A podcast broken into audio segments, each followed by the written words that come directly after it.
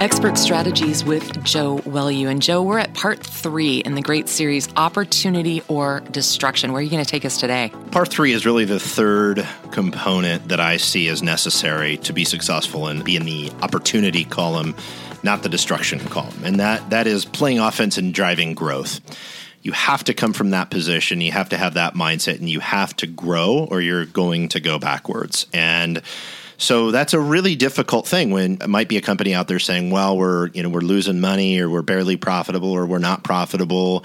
And so I would challenge you and say there are people that were in the exact same scenarios that have went through and made some challenging decisions and optimized their organizations in some cases saying, okay, do we really need all these layers of managers in this particular part of the company? And I'm not just talking sales and might be operations, wherever it is. And that might not be relevant to to your company, but in some cases it absolutely is, right?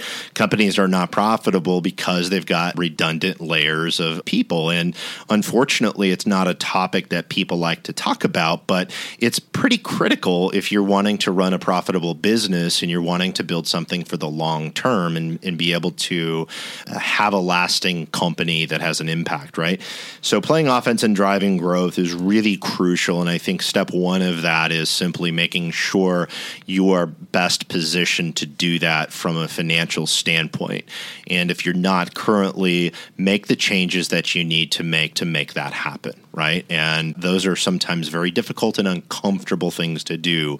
But all growth and all great things happen when you're outside of your comfort zone, right? That's what I always tell myself, and I tell a lot of our people that, and I think it's really true here. Push yourself outside the comfort zone, put your senior leadership team outside your comfort zone so that you guys can play offense and take advantage of this market and take some market share from a lot of the fallout that's going to happen. There's people that are simply not going to be able to serve their customers. I've heard people talking about, well, once losses are reported, there's warehouse lines that are going to get shut down in in the first quarter. I don't know if that's true or not, but if I'm running a company, I'm thinking about that and I'm saying, okay, well, I'm going to make sure that does not happen to us if possible, and we're making alternative adjustments. And I'm going to be in a position to where I can benefit from that business that is lost from another company. I mean, the reality is, and I said it earlier, 1.6 trillion dollar industry. It doesn't it is not that different. Yes, refis are much much less and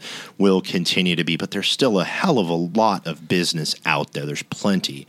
It's just getting more efficient, being more being more cost effective in your customer acquisition and really running your organizations at an optimal level. So, Joe, what would you say step two in play offense and driving growth? Yeah, I think step two is making sure that your sales and marketing teams are in alignment. Marketing should be enabling and driving growth for sales. It shouldn't be a box that gets checked. Marketing should be a revenue driver. And uh, in order to do that, you have to have things set up that way and you have to manage it that way, right? You have to have the automation happening for leads and you have to have the past customer, customer for life campaigns automatically going, putting those things in place and turning marketing into a revenue driver and making sure the sales team understands that, make sure they're aligned with that so that you have really what we call in the tech world your go to market strategy is dialed in, right? And so m- most mortgage companies traditionally marketing is not looked at as a revenue driver. In our business, that is much different than that. And, and I think the mortgage industry and banking industry as well has to go back to a position of looking at marketing as a revenue driver, not just a cost center, um, oh, yeah. making sure there's alignment there. That's that's great. So, what would step three be? Step three would be looking at your product and your pricing on that product to make sure that you're in sync with the market. You don't always need to be the most aggressively priced. That's one strategy or tactic that people use to gain market share, but it's not the only one. But I think you have to be in a reasonable shouting distance of the rest of the market. Mortgage is particularly competitive. You've got a lot of online tools right now where people can get rates, and they don't always have to have the absolute best rate great. There's other factors there, but I think you have to be within shouting distance and making appropriate changes to your product and pricing so that you're in line with the market, so that your go to market team, your marketing and your sales team are armed with the best product and pricing that you can give them will in, increase the amount of closed transactions and net new business. Okay. So we've been talking opportunity or destruction, and this piece is play offense and drive growth. What are your final thoughts on this series? Because it's important. Yeah, I do genuinely believe that with great change, we're in a time right now that is extremely exciting in so many ways. Unprecedented change. The amount of technology that has rolled out in how things have evolved over the last couple of years is mind blowing if you look at the previous 10 years.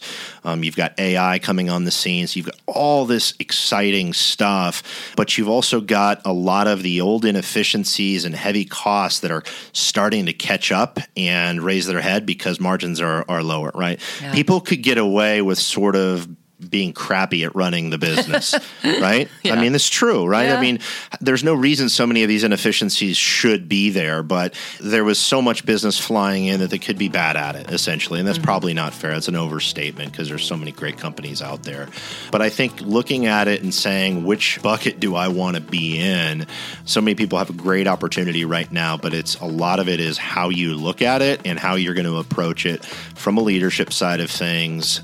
The winners are are going to have a disproportional share of the market, the people that are going to take these steps and, and really execute over the next six to 12 months.